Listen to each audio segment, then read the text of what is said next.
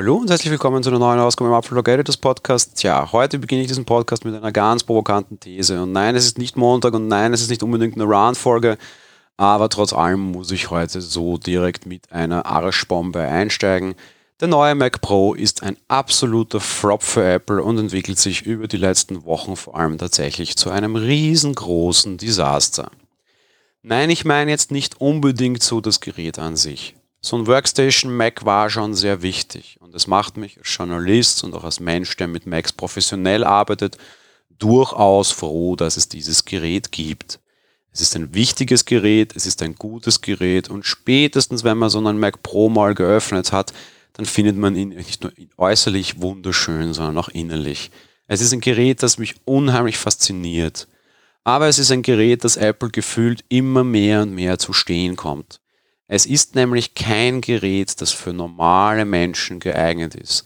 Das ist nicht für Consumer, das ist nicht für Prosumer und das ist auch nicht unbedingt immer nur was für normale Pros. Das muss man wirklich wollen und muss man wirklich brauchen. Dementsprechend ist allerdings Apples Marketing, und das habe ich hier schon mehrmals von mir abgelassen, diese Theorie, einfach wirklich absolut gescheitert. Und das seit der ersten Minute und es nimmt einfach immer nur weiter zu. Dieses Gerät ist meiner Meinung nach eines, das nicht bei einer Keynote, bei einer normalen so angekündigt werden hätte dürfen nicht bei einem Event, das derartig medienwirksam ist. Ja, selbst wenn es eine WWDC ist, es sehen dort nicht nur Entwickler zu. Und Apple weiß das, Apple will das und Apple findet das auch wirklich gut. Aber wenn man eine Nachricht aussendet, muss man immer daran denken, wer der Empfänger ist. Und Apple hat diesen Empfängerkreis absichtlich sehr weit gestaffelt dieses Ding sollte in einem reinen Business-Kontext auftauchen und ja, vielleicht sollte für Privatmenschen gar nicht unbedingt kaufbar sein oder wenn, aber zumindest irgendwo auf der Homepage ganz weit hinten, ganz weit versteckt. Das führt nämlich auf der einen Seite zu so wirklich abstrusen Stilblüten, wie das da Erklärungstexte sind, warum man eigentlich 16 GB Arbeitsspeicher mehr braucht. Das führt auf der anderen Seite halt einfach auch zu einer öffentlichen Wahrnehmung, die die Leute nicht verstehen. Es wurde sofort über Apple ganz viel Häme ausgekippt, wie der Konfigurator im Dezember online ging, dass es möglich ist, dieses Gerät auf damals 62.600 Euro zu heben und zu konfigurieren. Ein Preis, der mehr ist als der eines Autos. Und dementsprechend gingen total viele Vergleiche los. Was kann man sich mit einem, für einen Mac Pro alles kaufen? Das war ein totales Meme dass das nie so gemeint war und Leute über das nie so nachdenken, ist völlig irrelevant. Aber in der öffentlichen Meinung kam das Ding so an. Wenn ich irgendwo im Freundes- oder Privatkreis sage, ja, Mac Pro ist sofort, ah, das ist der 60.000 Euro Mac, ja, was so nicht stimmt, weil die Konfiguration beginnt bei 7.000, sagen wir mal realistisch bei 10.000.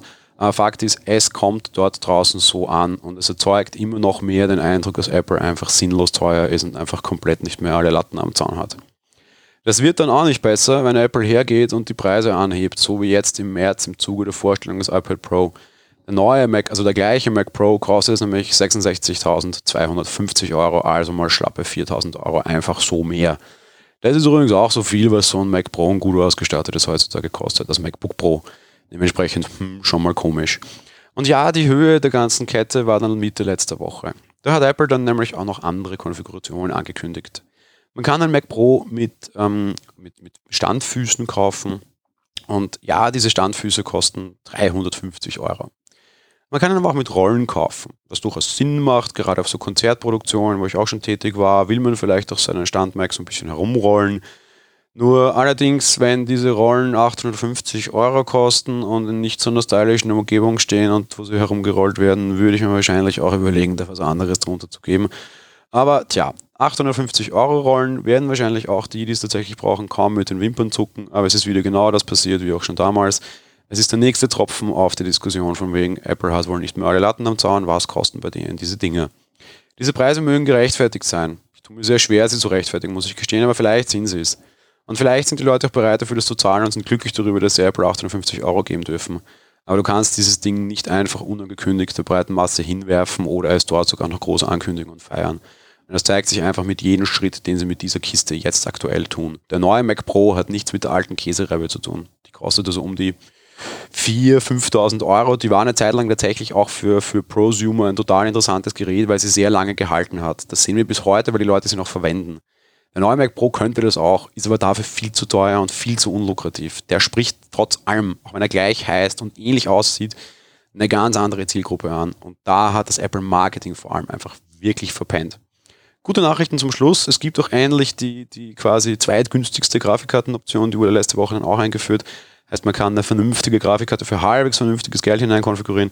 Das ist auf jeden Fall ein positives Zeichen. Ändert aber nichts daran, dass in der Berichterstattung überall trotz allem die Preise für die Rollen wesentlich mehr in den Vordergrund gehoben werden, was im Grund auch für diese Folge war.